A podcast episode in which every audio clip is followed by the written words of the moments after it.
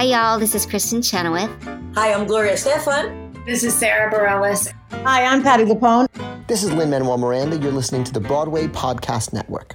Hello, it is Ryan, and we could all use an extra bright spot in our day, couldn't we? Just to make up for things like sitting in traffic, doing the dishes, counting your steps, you know, all the mundane stuff. That is why I'm such a big fan of Chumba Casino. Chumba Casino has all your favorite social casino style games that you can play for free anytime, anywhere with daily bonuses. That should brighten your day a little. Actually, a lot. So sign up now at chumbacasino.com. That's chumbacasino.com. No purchase necessary. VGW Group. Void were prohibited by law. See terms and conditions. 18 plus. It's time for today's Lucky Land horoscope with Victoria Cash. Life's gotten mundane, so shake up the daily routine and be adventurous with a trip to Lucky Land. You know what they say. Your chance to win starts with a spin. So go to LuckyLandSlots.com to play over 100 social casino-style games for free for your chance to redeem some serious prizes. Get lucky today at LuckyLandSlots.com. Available to players in the U.S., excluding Washington and Michigan. No purchase necessary. VGW Group. Void were prohibited by law. 18 plus. Terms and conditions apply. Raindrops on roses and whiskers on kittens, bright copper kettles and warm woolen mittens, brown paper packages tied up with strings. These are a few of my favorite things. Happy Throwback Thursday, everybody. Raindrops on roses. And whiskers on kittens. Nice. Bright copper kettles and warm woolen mittens. Bright paper packages tied up with strings. Did you see Yankee Candle had a Sound of Music candle line of my favorite things? Wait, really? Yeah, it like, really did. One of them was like raindrops on roses. Yeah, raindrops on roses, whiskers whis- on kittens, bright kittens. copper kettles, oh, warm wow. woolen mittens, brown paper packet. Yep. Yep. I used to not understand, you know, Yankee Candle and what a big business it is. And I would drive up to Vermont to work at Northern Stage when I worked there, and I, we'd always pass the factory. And I was always like, How, who buys candles? And now the older I get, I love a nice scented candle, Rob. It's really nice. It's you get home and you just want to you just want to relax a little bit, and you put on whiskers and kittens, and you're like, oh, I feel great. This is nice, and they last a longer time. So you know, hey, who am I? I don't know. A candle. I like candles now. I think you should. I love Yankee Candle. Now, do you know how to sniff a Yankee Candle? Do you know how to sniff Oh. a candle to get the to figure out what Uh, the fragrance is? take the is? top off and then put your nose in there and smell it. No, no. Oh, You okay, take wow. the, you take the top off, but then you sniff the top. Ooh, the Don't- lid. You sniff the lid. You're not supposed to sniff the candle. Oh, okay. Yeah. So I thought Now maybe I you should know. learn that. Yeah. good. Knowledge is power. Very good. Hey, wow. now you Hey, know. You know, I uh, I went down a rabbit hole the other day. This is not my favorite thing, but uh, I, either there's some legends that I just don't know a lot about, and I want to know why they're so legendary. And so, the great Tallulah Bankhead, you know, people often talk about her and her. And she was very campy, even though she did some serious plays. And basically, any play that she did towards the end of, end of her career in the early '60s and late '50s, you know, the, the people would come out in droves, especially a certain demographic, if you know what I mean. Wink, wink. Me? Yes. but uh but like she she was very popular and, and she almost would have takes to the audience but i watched this episode of the desi and lucy show where she's she plays herself visiting them it is so freaking funny her comedic timing is it, it is better than lucy i mean she her takes to the audience everything oh my god i love it i just i would you guys if you haven't younger listeners because i know my our older friends know exactly who Tallulah Bankhead is but if you've not watched this woman it really is she's something special I I, I try. I tried. I love Tallulah Bankhead. She's so funny. Uh, darling, yes, darling. You know, What's that the- story that she went to church once, and the the the priest was walking down with that the bell and the incense, and she goes, "Darling, darling, your dress was marvelous, but your purse is on fire." Just- She, I mean, sad, she was a sad person. I mean, she was like couldn't stop drinking and smoking, and she died of complications of emphysema. I mean, it was not. I mean, all the things that people loved about her were also part of the things that were her downfall. And, but my God, what and a she, and she was the subject of that play Looped. Remember that with Valerie Yes. Harper? She was the set of Looped. And then um, if you want to see good Tallulah Bankhead impressions, either Charles Pierce or Charles Pierce does- Lee Roy Reams does a really good Tallulah Bankhead. Oh my God, that's when we had dinner with Lee Roy at Sardi's, he started the evening with telling us a very graphic story about her that I just will not repeat on the air, but it was a funny story. So anyway, yeah. So what's your what's Well, your what's your favorite so- thing?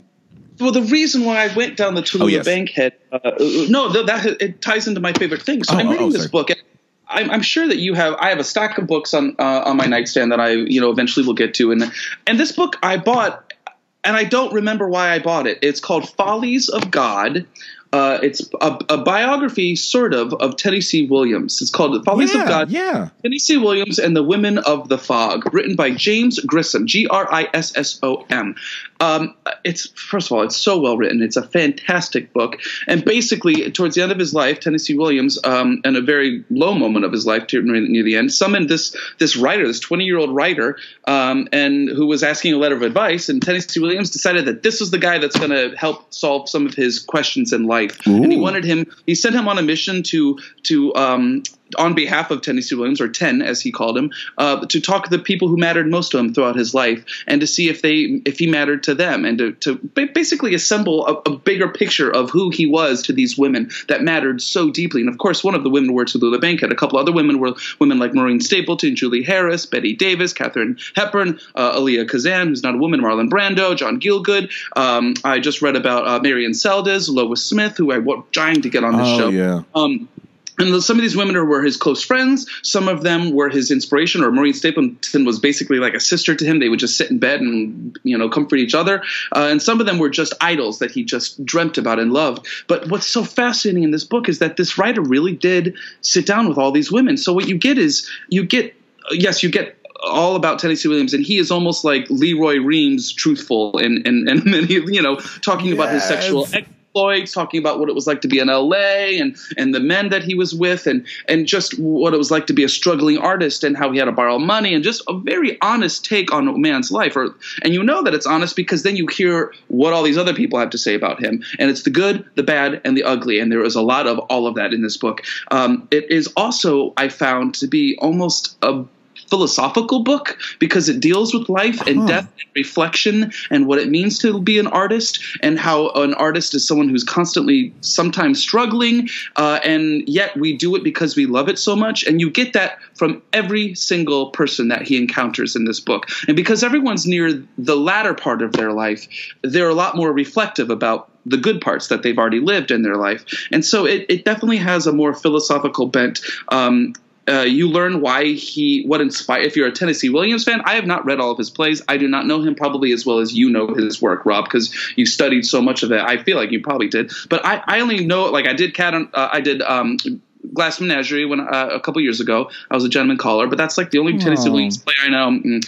And he talks about why he wrote them and how they changed and how he didn't think he could do it and how the director really helped you know focus you know um, streetcar named desire for instance he's very honest about all that. Uh, yeah i'm just looking at my notes real quick. Uh, yeah and he talks about the inspiration the creation and, and, and how we actually i find that we can all learn about our own artistic lives through his journey as well. Uh, again this book is called follies of god tennessee williams and the women of the fog superbly written by james grissom g-r-i-s-s-o-m i have do not remember why i bought it. I even looked at i bought it a year ago on amazon. Someone probably i was at a party and someone was like you should read this and i bought the book and then i i don't even remember who it is that recommended it to me. So if you're listening to this and you're like kevin that was me remind me because i want to thank you because it really is it's just such a great book and i'm really happy that i'm, I'm reading it i've read it With Lucky Land slots, you can get lucky just about anywhere. Dearly beloved, we are gathered here today to. Has anyone seen the bride and groom?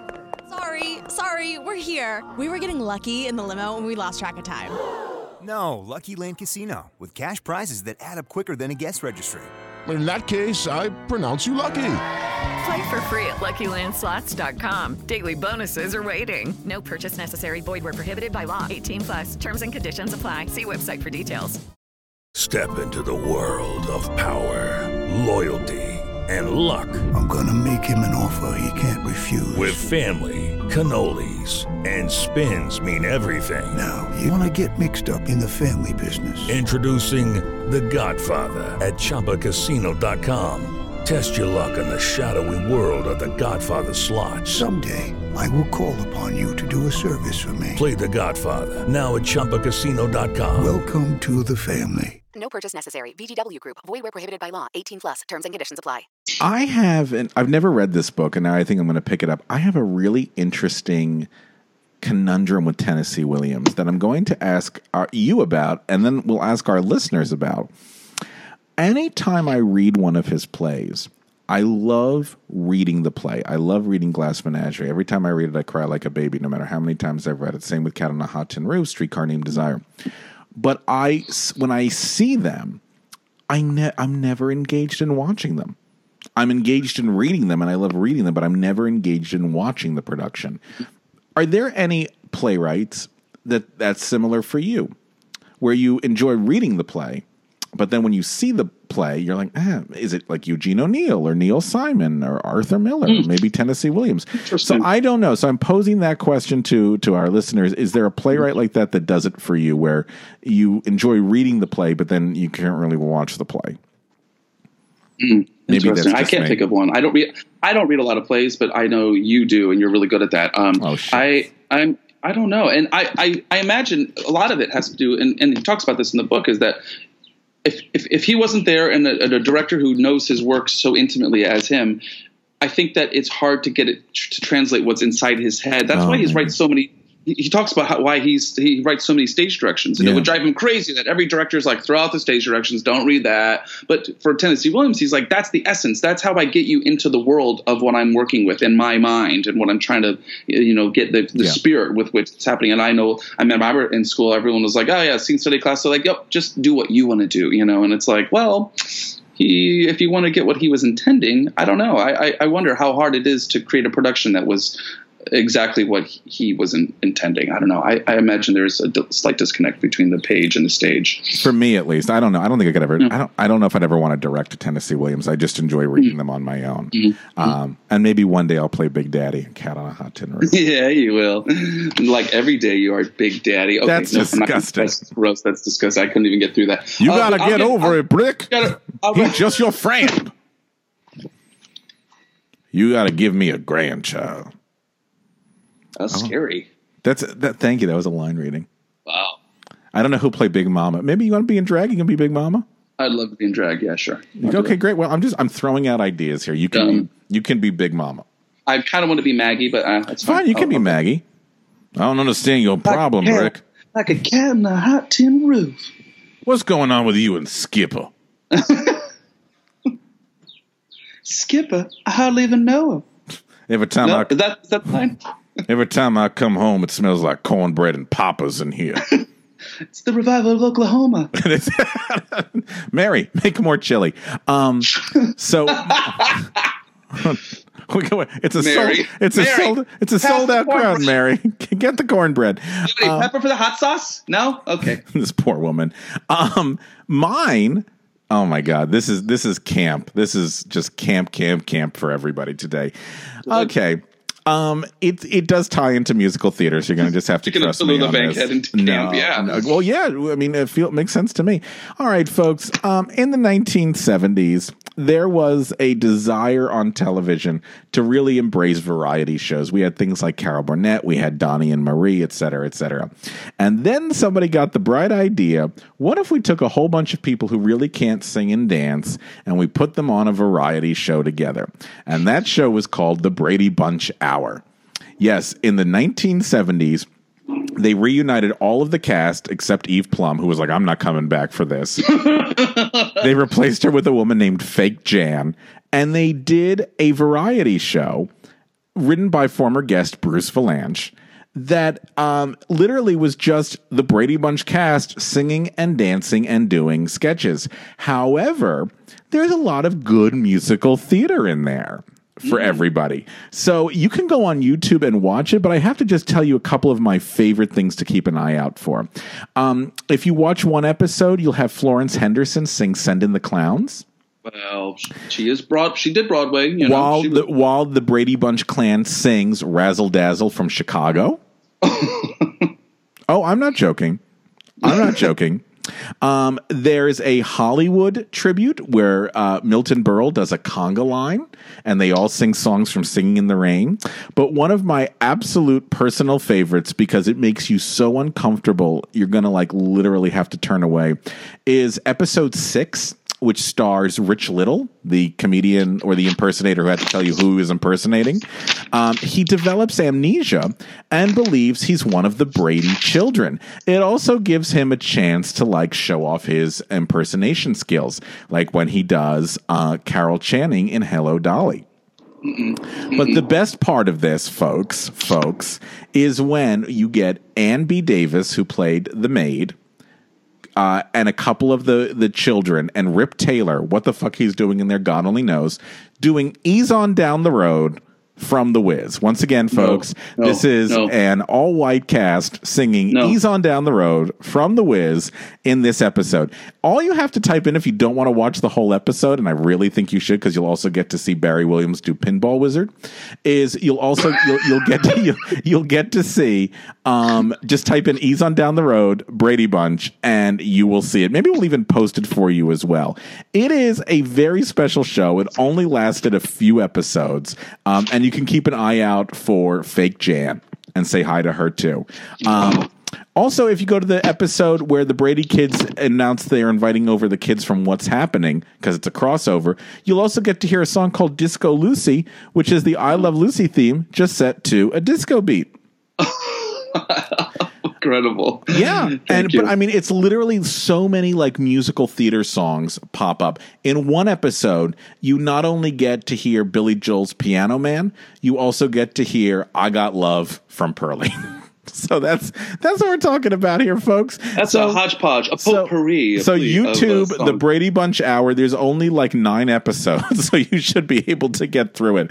I would I would say this: if you drink, drink. If you smoke out, smoke out. Then turn it on and get ready. But that is mine this week: the Brady Bunch hour and all of its musical theater goodness. So that's mine. Good, good one. Very good one. All right, then I'm going to ease on down the road and buy a copy of Follies of God. Enjoy. Yeah, check it out. All right, till next time, everybody. Bye. Raindrops on roses and whiskers on kittens, bright copper kettles and warm woolen mittens, brown paper packages tied up with strings. These are a few of my favorite things.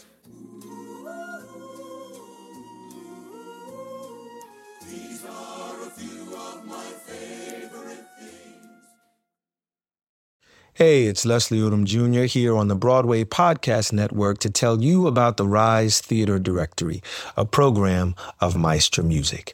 Rise is a national online resource designed to connect and empower backstage and administrative and creative theater professionals from underrepresented backgrounds. If you work or aspire to work in the theater community, this can help you find your next project. And if you hire theater professionals, search the Rise Theater Directory to find your next team. Create your profile now and get more information by visiting risetheater.org. That's theater with an R E R I S E T H E A T R E dot org because only together we rise. Okay, round two. Name something that's not boring. laundry? Ooh, a book club. Computer solitaire, huh? Ah, sorry, we were looking for Chumba Casino. That's right. ChumbaCasino.com has over 100 casino style games. Join today and play for free for your chance to redeem some serious prizes. ChumbaCasino.com. No purchase necessary. Where prohibited by law. 18 plus terms and conditions apply. See website for details.